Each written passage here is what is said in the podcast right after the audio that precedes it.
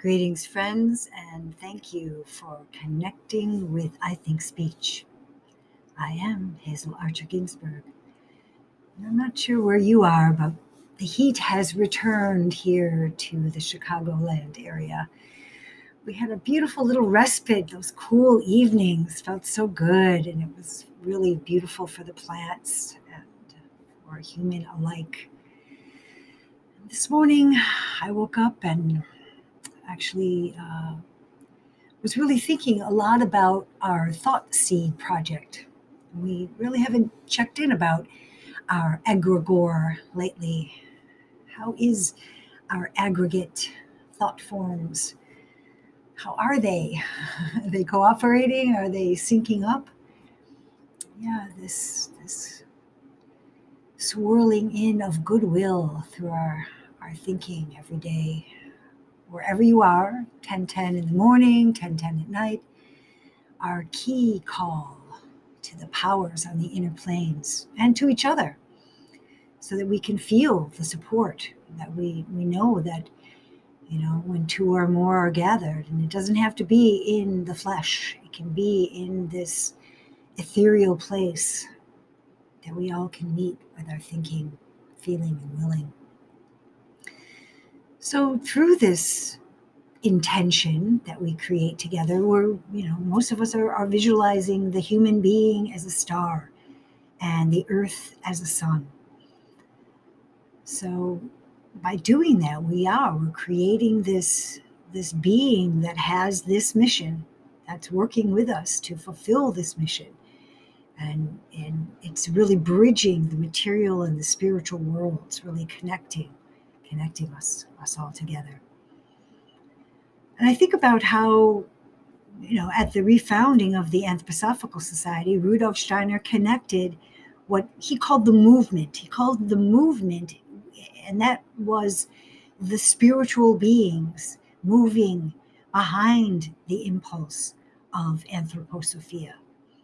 So he connected the movement with the society, know, the society being all of its members, all the administrative type things, you know, the branches and the groups, etc. So to connect these spiritual beings with us, that was an important deed. Right? He he also mixed his own personal karma in there and made a sacrifice that way. But so now this being anthroposophia that lives in each of us really does have uh, place to to connect with the all of the teachings that Steiner gave us through anthroposophy, through the spiritual science. So, of course, this, this impulse extends beyond the usual limits of space and time. You know, we're, we're creating an eternal moment every every time that we we connect in this way. And our goal is to co-create a new group soul united in Christ through this, this daily 1010 meditation. So it's not a, a, group soul like like the animal beings share. And it's not the kind of group soul that we had when we were um, becoming human, where the spiritual beings uh, thought into us and, and we really had no choice. You know, we had no free will. Now we can decide to join together out of our own choosing and unite with this being of love who connects us all. So, yeah, I've talked about this many times in many, many different ways. And I, for myself, I feel like I've I've been sort of resting on my laurels a little bit. I haven't put, been putting as much energy into this thought form as I was in the beginning. And um, so I wanted to revive it for myself and for, for all who are dipping into this well. I wanted to add some some of my my spiritual juices. and you know, I, I I've really been working a lot with extending it from the verse that we first gave out from Herbert Hahn to work with the ones that uh, Mary Lynn Channer gave us. And I've sort of revised a little bit. uh, to bring in not only the thinking, but the feeling and the willing. So I'll share those, those little seed verses that I've been working with um, in case you want to join me. I find them to be very simple and you know very evocative and a great way to to conjure up this this image. So first the Herbert Hahn. And I hope it sounds familiar to you. When I think light, my soul shines. When my soul shines, the earth is a star. When the earth is a star, then I am a true human being. And for feeling, when I feel warmth, my heart sings. When my heart sings, the earth resounds. When the earth resounds, I am a true I am. I love that part. and for willing, when I will life, my hands help. When my hands help, the earth heals. When the earth heals, I am a free human being. So, yeah, I, hope those verses inspire you as, as much as they have for me. And um, just to cap off our, our time here, I, I'm always on the lookout for wonderful Steiner quotes, and this one is from the Gospel of St. John.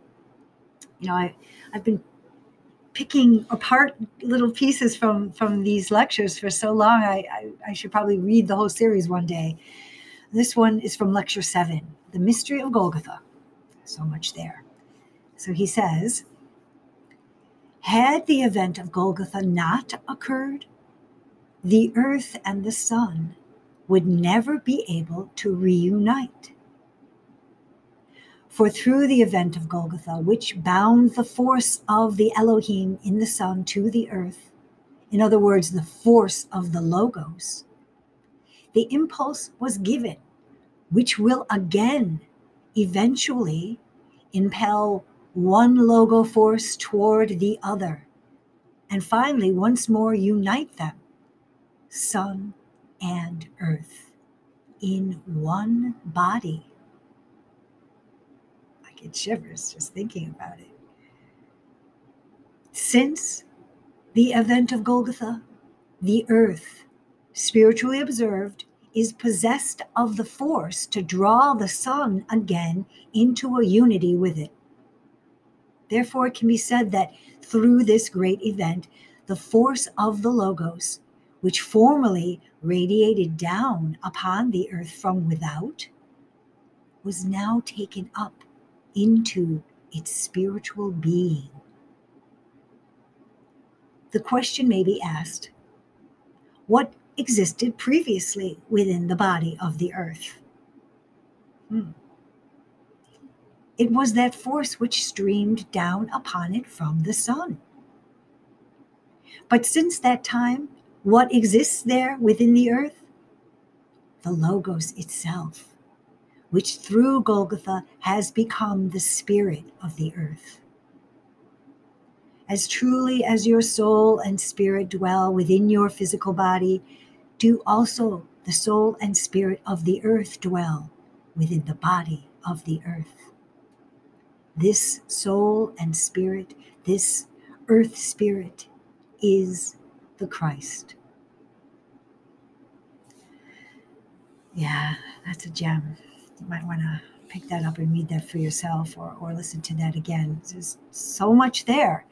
So we know that the sun, the earth, the moon were all one unification, one wholeness, one body at one point. And then things had to differentiate. And we're kind of going through that now too in this what they call the age of the consciousness soul. We, you know, we're feeling all of this uh, social dissonance right now because we're all trying to individuate. We're all trying to exert and find ourselves. You know, but can we do that in a way that that still feels this wholeness, that can still feel how we really are one being?